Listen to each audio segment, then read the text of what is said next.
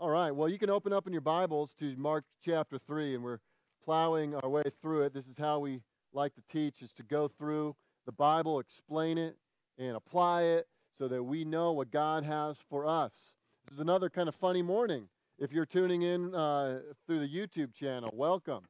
I know a lot of you stayed home and uh, avoiding the smoke. It's kind of funny. My family was heading out uh, to Simi Valley earlier this week. We left Friday to see some of my family out there and uh, the fires were so bad going through Pasadena. One of my kids asked, "Can I put my mask on?" And and so we got the mask. They're all wearing masks in the cars we drive. You know, we've been resisting masks.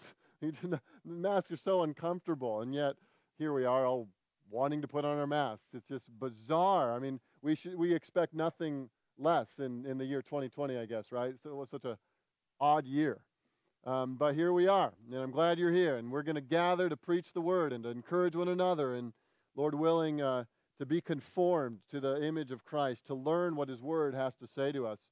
So I want to invite you to Mark chapter 3, and we're going to look at verses 22 to 30. This is a text that we kind of skipped over last week, and we looked at the, uh, if we're talking about a sandwich, we looked at the slices of bread on either side. Now we're going to look in the middle part of it where Jesus is accused of something. In the prior section, in verses 20 and 21, his family was accusing him of being crazy. It says in verse 21 his family heard all that he was doing and they said, He's out of his mind. And uh, they went up to kind of confront him. Maybe to, they wanted to stop him from embarrassing himself. And you see that in verses 31 to 35. And Jesus uses that as a teaching moment to describe who his true spiritual family is. And his true spiritual family is the one who does the will of God. That's his brother, that's his sister, that's his mother, that's his, that's his family there, the people who are committed to obey the will of God. That's the true, uh, that's what the true family of God is marked out by. But in the between that section, you get this text in my ESV Bible. It has the uh, the editorial heading "Blasphemy against the Holy Spirit," and I wonder if some of you are wondering why did we skip over that part? That's that's a hard part. Does he not want to teach on the, the, the hard stuff? Well, no, we were trying to, it was 100 something last week. We tried to speed through it. And now we're going to address the blasphemy against the Holy Spirit this morning because this is often a text that comes with a whole lot of questions. And so we want to unpack it for you and make sure you understand what Jesus is teaching in this text. Many of you are familiar with C.S. Lewis. Uh, many of you have probably read the Chronicles of Narnia. Um, Ashley's in the middle of them right now. I finished them um, uh, last year, and I've read through them more than once. I just enjoy, really enjoy reading through them. But C.S. Lewis wrote more than those those books. He wrote a lot of apologetic type books that defend Christianity. And uh, one of his most famous apologetics, one of his most famous defenses of the deity of Christ, has been called the trilemma uh, the trilemma. Uh, the word dilemma, dilemma, dilemma, two, uh, it's the idea that there's two paths, two divergent choices, and you got to choose one. A trilemma uh, is the same idea, but there's three. Three choices that everyone must make, and he applies that to Jesus Christ. There are three choices before you when you're looking at the person of Jesus Christ. He's, he's shortened it uh, like this You either call him a liar, you call him a lunatic or you call him Lord. That's it. That's the trilemma. Those are the three options you have with Jesus Christ. He is a liar in that he uh, was scheming and uh, deceitful, and through the Gospels, all that he's teaching about who he is and what he came to do is a sham. It's a lie. It's a, it's a fraud that Jesus isn't actually God incarnate. Jesus isn't actually the Savior of the world. Uh, and so if you're going to read the Bible, you got to either say he's a he's lying about it all, or you can say that he's a lunatic. That's what his family was saying. Remember, he's crazy, he's out of his mind. You could say he wasn't necessarily lying, but he sincerely believed all the stuff he was saying. He actually thought he was the Messiah. He actually thought he was God incarnate. In which case, he's absolutely out of his mind. He's nuts. That's what his family thought. Or you could say the last one that, of course, he is Lord. He's Lord. He is, in fact, all that he said he was. He wasn't lying. He's not crazy. He is God incarnate, come to be the Savior. He's the predicted Messiah of the Jews. He's the Savior of the world. And if he is, in fact, as Lord, we can't patronize him by just calling him a good teacher. We actually have to bow before him and give him our full hearted worship. This text, from verses 20 to 35, really show us all three of these options. The, the family's saying he's the lunatic. The scribes here, and this is the text we're going to look at, are saying he's a liar.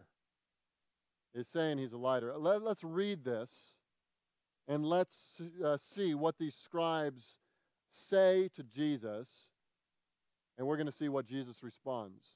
And we're going to realize at the end that really the only option is to call him Lord, bow at his feet, and submit to him as our Lord and Savior. Verse 22 And the scribes who came down from Jerusalem were saying, He, Jesus, is possessed by Beelzebul, and by the prince of demons he casts out demons. And he called them to him and said to them in parables, How can Satan cast out Satan?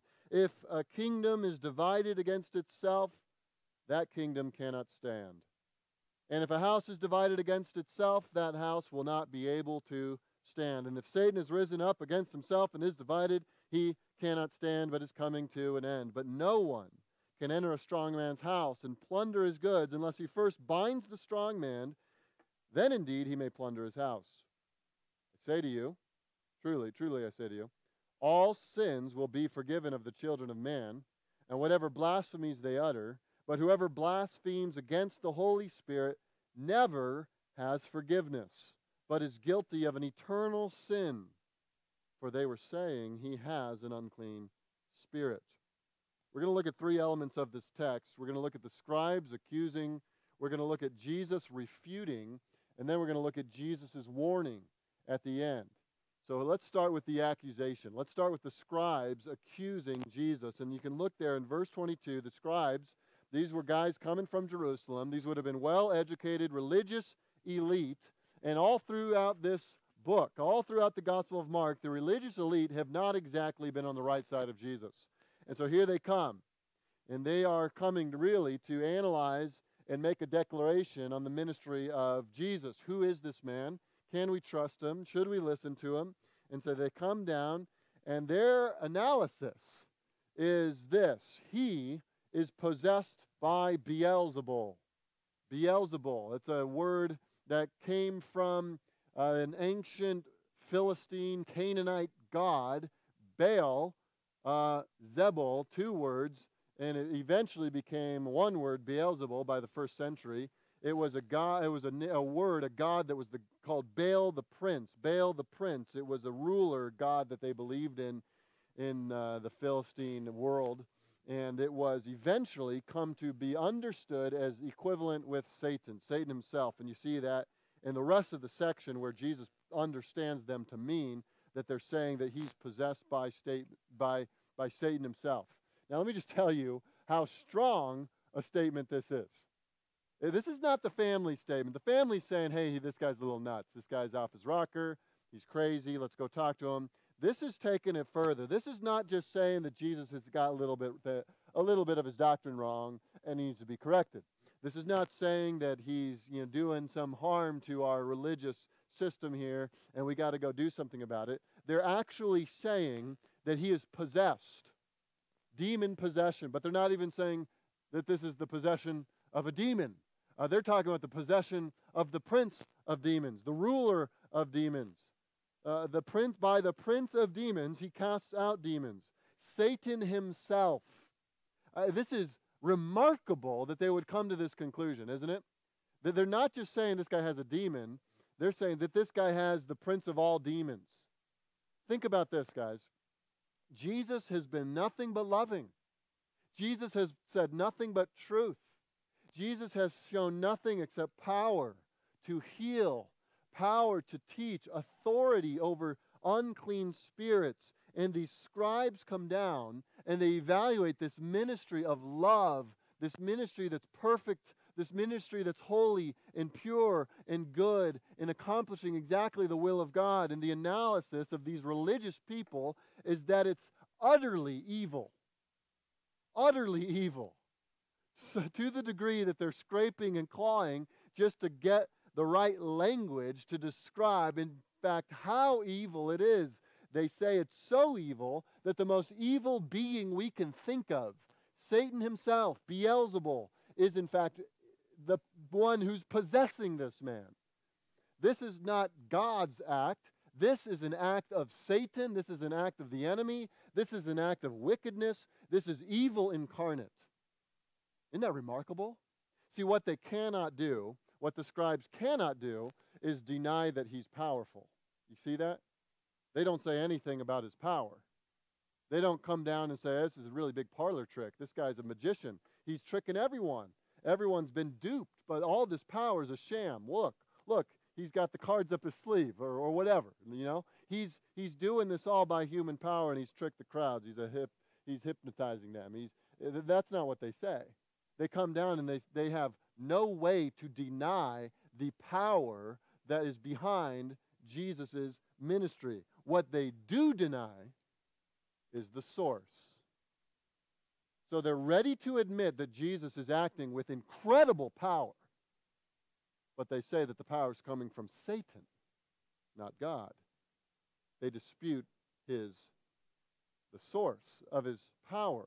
This is remarkable. God himself is at work amongst his people. And here are these religious people calling it the work of Satan.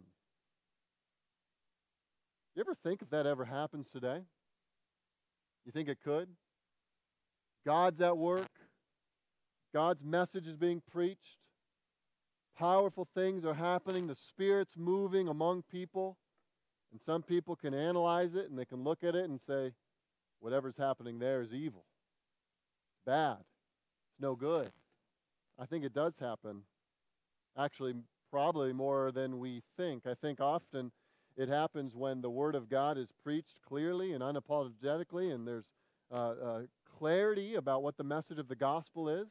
When you talk about the nature of God and the nature of sin, the nature of our depravity as sinners and our need of redemption, the, the nature of the depths of our sin and how it infiltrates the crevices of our heart. You start talking about that. And what does the Holy Spirit do? You know, often he begins convicting people of their sin, right? And does conviction, you, when you get convicted by the Holy Spirit, is that a good feeling?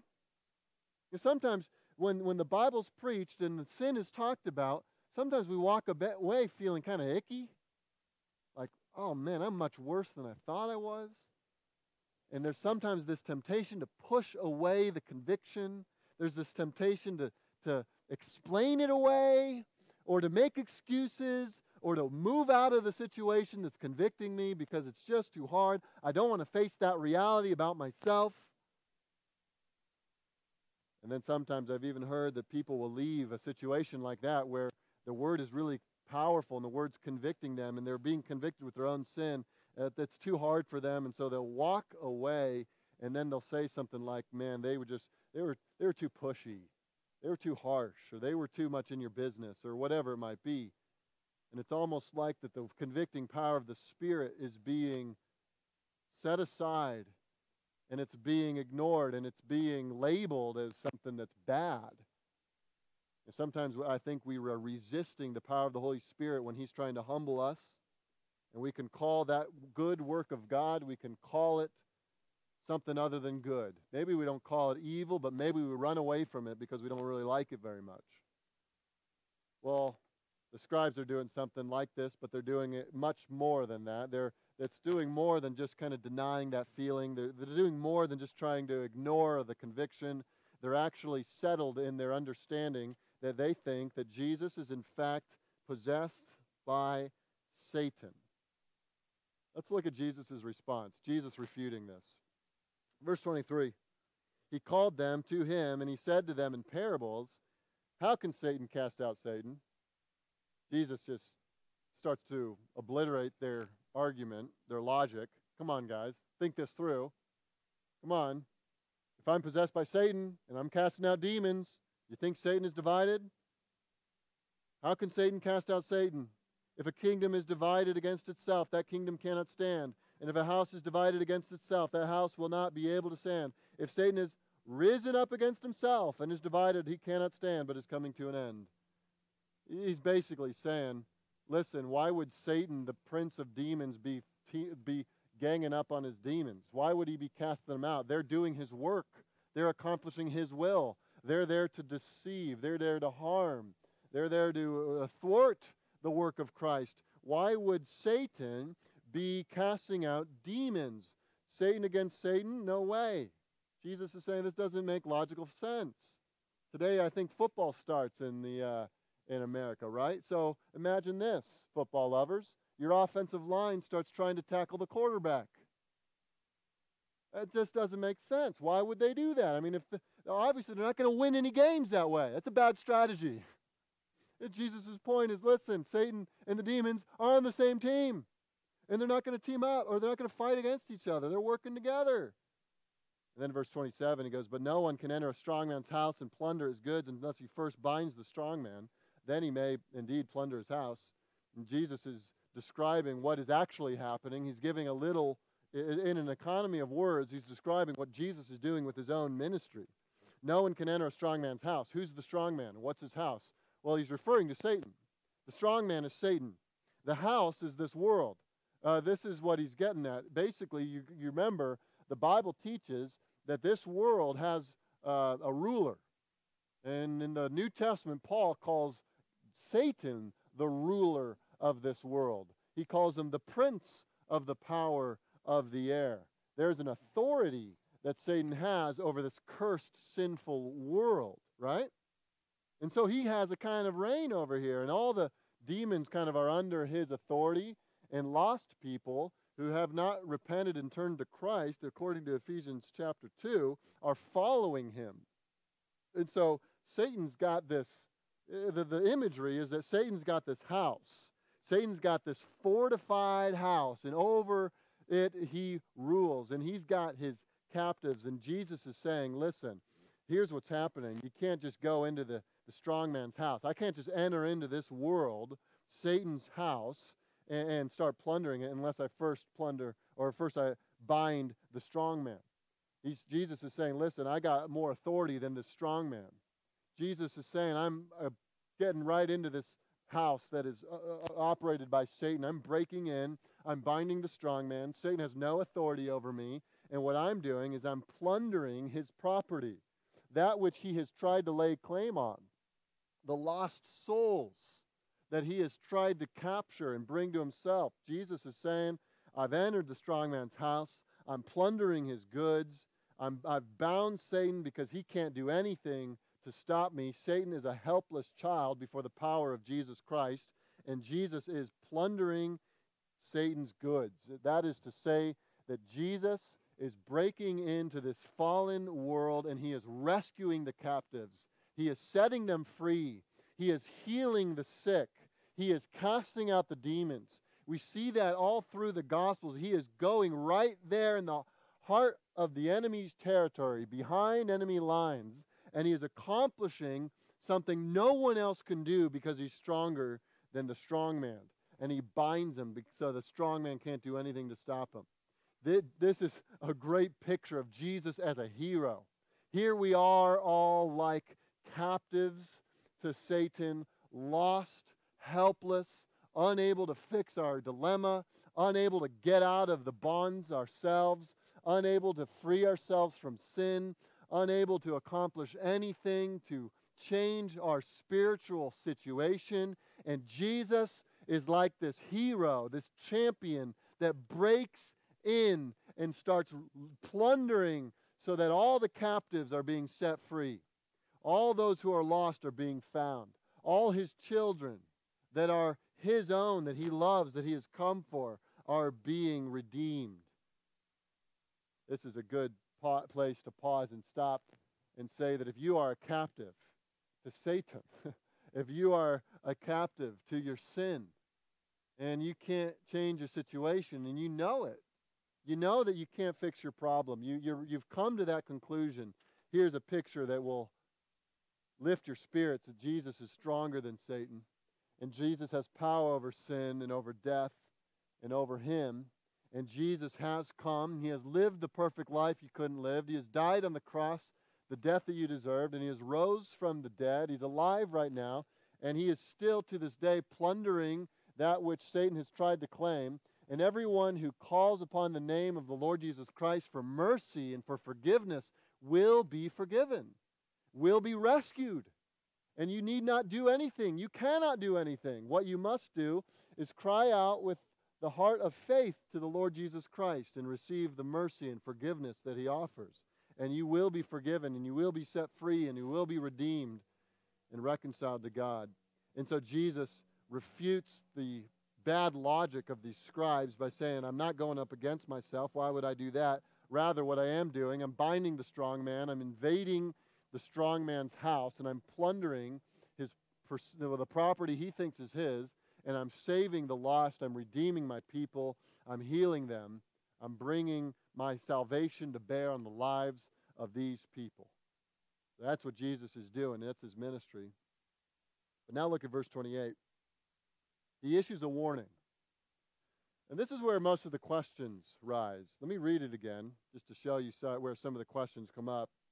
He says, Truly I say to you, all sins will be forgiven the children of man, and whatever blasphemies they utter.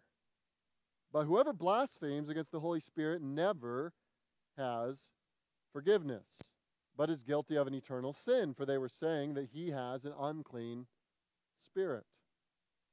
Let me just start unpacking some of the words and phrases here so we can understand it, and then we've got to get some of the context so we do know what's going on here. He says all sins will be forgiven. That does not mean that there's no hell, there's hell's empty. That's not what he's saying because clearly if he was teaching that, he would be contradicting himself. Jesus does teach about the nature of an eternal punishment in a place called hell or the lake of fire described in Revelation. That is a reality. So he's not teaching that every last sin uh, no matter who, is forgiven. He is more describing the kinds of sins that will be forgiven. And so if he's talking about categories of sin, kinds of sins, all kinds, all categories of sins will be forgiven. That is the nature of the redemption of Christ. He is saving all manner of people and whatever blasphemies they utter. So even many of the blasphemies that people have uttered against Christ will be forgiven. But listen to this, verse 29, and here's some of the where the confusion comes in. He says, But whoever blasphemes against the Holy Spirit never has forgiveness, but is guilty of an eternal sin. And so he describes a particular blasphemy, the blasphemy of the Holy Spirit against the Holy Spirit, and he says that those who do that never have forgiveness. This has been described as the un unpardonable sin or the unforgivable sin. He goes on to say, This is an eternal sin. This is a sin that will not be washed away. This is a sin that will not be forgiven. What does he mean? What does it mean to blaspheme the Holy Spirit? Well, let's back up a little bit. In Mark chapter 1, just turn there real quick. I'm just going to point this out. In verse 12, as he's going to face temptation in the wilderness, the text says that the Spirit drove him out into the wilderness. Jesus, in his life, is being filled and led by the Holy Spirit. He is living as a perfect man, led by the Spirit. In Mark 1:12, we see that show up.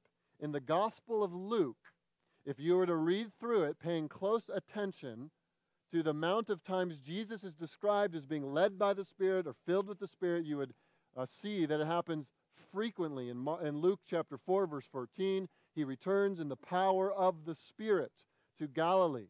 So Jesus' life is being lived in the power of the Spirit. Jesus' healings are happening in the power of the Spirit. Jesus' teachings are being taught in the power of the Holy Spirit. So here's what's happening in Mark chapter 3. These scribes, they come up from Jerusalem they understand his claims, they recognize his power, they see his authority over sickness, over the disciples over, the demons. They cannot deny any of those things. All of that is very clear to them. And with full knowledge of who Jesus is claiming to be, and with full understanding of the things he's doing, they reject him. You see what's happening? They see it all, they know it all, they understand it, it's cognitively all there. They need no more information. And having all the information, having seen it with their own eyes, having experienced it firsthand, watching the crowds, seeing the miracles, they evaluate it and they come to the conclusion that it is all a sham. More than that, this is the work of Satan, is their conclusion. They see it, understand it, experience it. They cannot deny the power, but they deny the source. That is the context in which Jesus is issuing a warning of a, for unforgivable sin.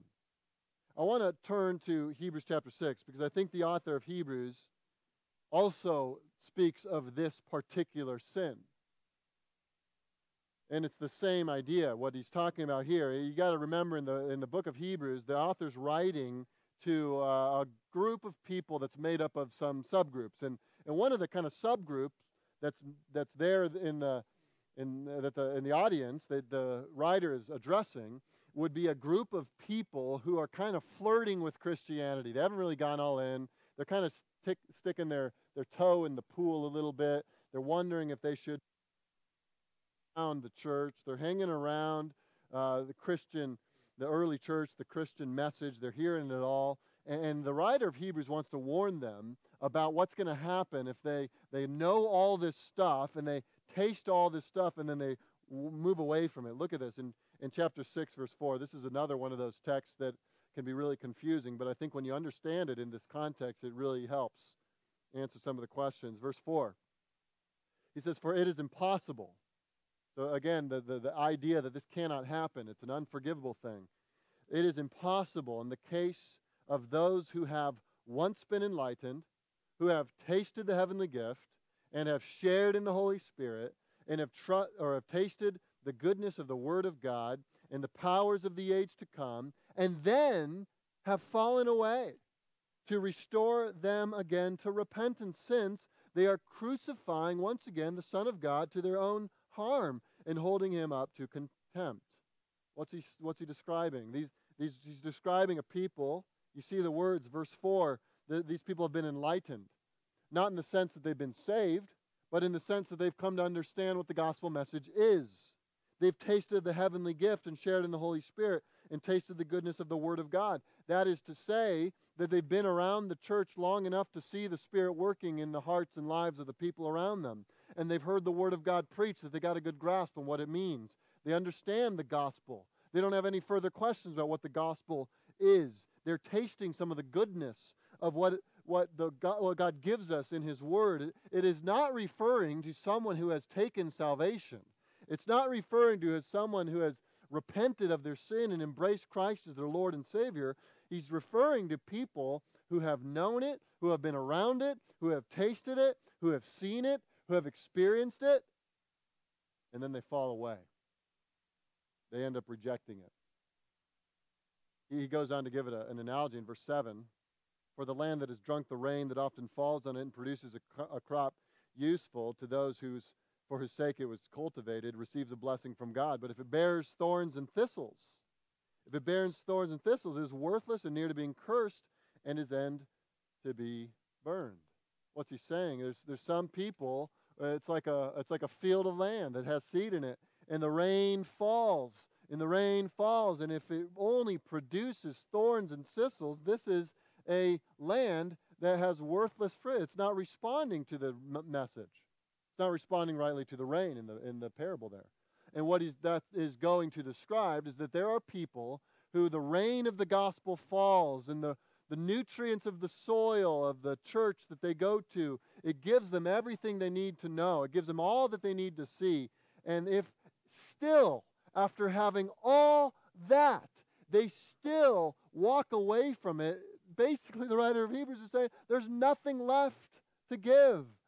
You, you have the gospel. You've seen it played out. You've watched its power. You have no excuse for walking away. And if at the end of the day you've seen it all and you settle in your heart that this is a sham, where's the forgiveness left for you there? Because now it says it's impossible to restore them again to repentance since they are crucifying once again the Son of God to their own harm. So, what is this unforgivable sin? Going back to Mark chapter 3. What is the eternal sin? I believe that that's what Hebrews is talking about. I believe this is what Jesus means. I think it's referring to a person who comes to be enlightened in the sense that they understand the gospel. They've tasted, they've shared with the things of God in the sense that they've been around it, they've been in the church, they've seen it happening, they're watching it, and for a season, they even affirm it and they like it and they celebrate it. This often happens when there's growing churches and there's movements and everyone's excited and people want to be a part of that. It's like you've shown up to Jesus' buffet and you've tasted a little bit here and you taste a little bit there and you taste a little bit of that. But at the end of the day, you're not going to sit down for the feast yourself. You're going to resist that. You're not totally in in your heart uh, with Christ. You haven't totally repented. You haven't totally given yourself to Him. You're still holding on to pride, uh, and you want to kind of live your life your own way. At the end of the day, you're not willing to give it all up to Christ. And then, after knowing it all, after seeing it all, after having all your questions answered, you reject it. That seems to be the unforgivable sin. Now, what I think Jesus means here, I don't think Jesus is saying that these scribes have committed it necessarily. It's not clear in the text that they have committed it. It seems that he's warning them against it, that this is a potential for them. That if they continue down this path, where they are attributing the power of Satan as the source of his power, if they continue down that road, they are guilty of this unforgivable sin. So, Christian, uh, I, uh, you maybe need to be comforted now because sometimes people read this thing and they go, huh? Did, I do it? Did I commit this unforgivable sin? This is not like some booby trap that some Christians can, like, oops, committed the unforgivable sin. I guess I'm, I'm, I'm uh, in trouble now. This is not that at all.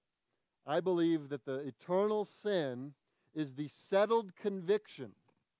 Hear that word settled conviction that the person and work of Christ and the message of the gospel itself, including the Holy Spirit's work in the lives of people, it is to conclude that this is a sham and then to leave it and to walk away from it.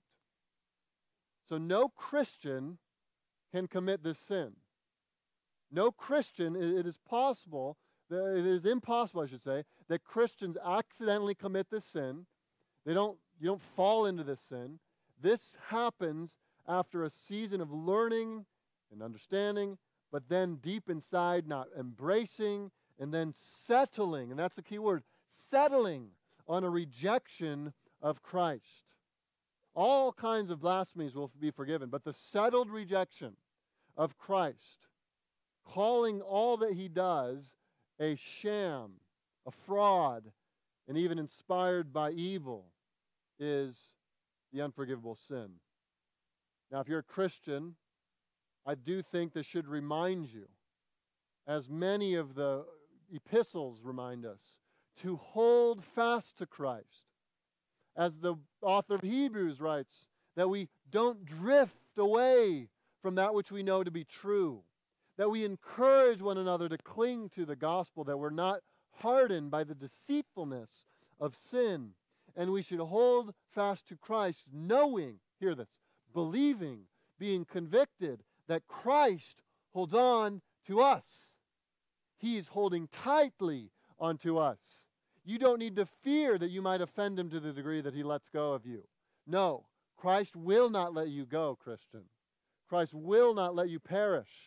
He would not. That would be to unJesus Jesus. for him to let those for whom he died, those for whom he was sent by the Father, those whom he predestined from before the foundation of the world, those whom he, he has come to save, will be saved, will be redeemed, will be glorified, and will enjoy eternity forever. Do not doubt that, Christian. Jesus will not fail. But if deep down you have never given your life to Christ, and here you are taking in all this good Christian stuff, if you walk away from that, I would warn you with the warning of Christ that you are in danger of committing an unforgivable sin. Consider this with me, guys.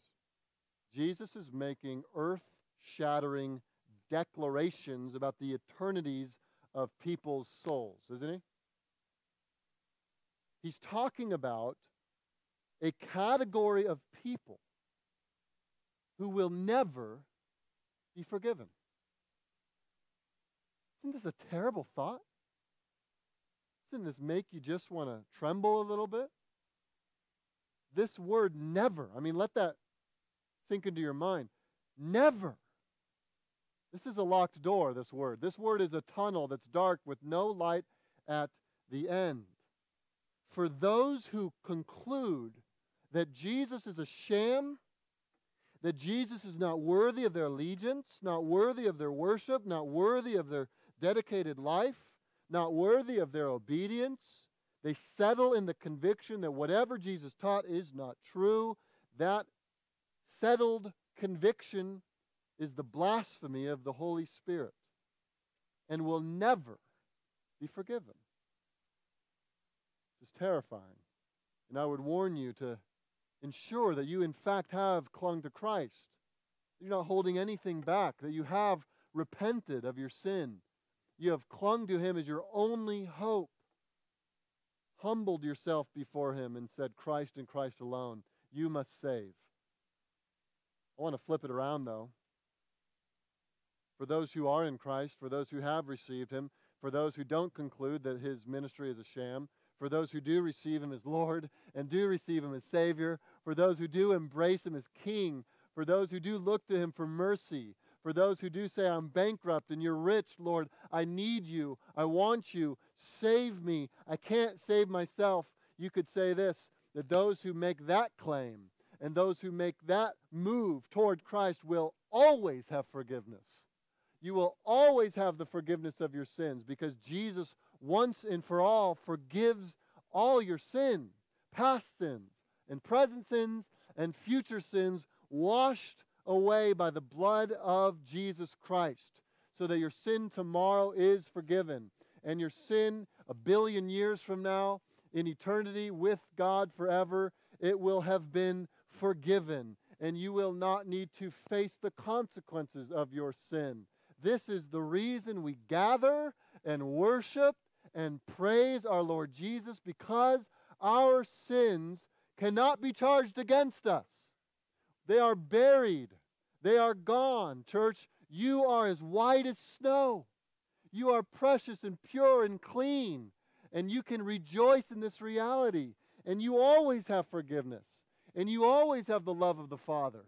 And you always have the commitment of the Son. And you always have the ministry of the Spirit. Praise Him forever because of who He is and what He's done. C.S. Lewis was right. He said that there's only three options. We could say that he's a liar, like these scribes did. We can say that he's a lunatic, like his family did. Or we can say he's Lord. He's Lord. What you cannot do, what no one can do, is to say that he's moderately important. He's kind of valuable he's worth some of my life. We cannot patronize him with that kind of nicety. He is Lord, or he is a liar, or he's crazy. It was one of those C.S. Lewis statements that when I was in high school rattled me. I, I kind of had lived much of my high school years acting as if Jesus was a good part of my life but not really living as if he was my life. He was my reason, my purpose. And there was this little statement that just got in my brain and I couldn't remove it, and the Lord used it, and it came from C.S. Lewis, where he said, A Christianity, if false, is of no importance. Are you trying to live as if Christianity is false? If you, if you believe it's false, it matters not. Just, just ignore it all. Just throw it all in the trash. If it's, if it's false, it doesn't matter at all. But if true, it's of infinite importance. The only thing it cannot be is moderately important. Friends, are you trying to live as if Jesus is just moderately important to you? Because Jesus describes his family there at the bottom in verse 34 and 35. Here are my, bro- my mother and my brothers. Whoever does the will of God, he is my brother and sister and mother. That is to say, those who recognize that Christ is Lord, that God is God, and that they are not, and they submit to Him and say, I'm all in with you, and I'm going to do all I can to live out obedience to the will of my Father. That is a mark of those who truly know Christ. And so, church, let's go all in. Amen? Let's go all in. Why would we reserve anything for Jesus? Why would we hold anything back?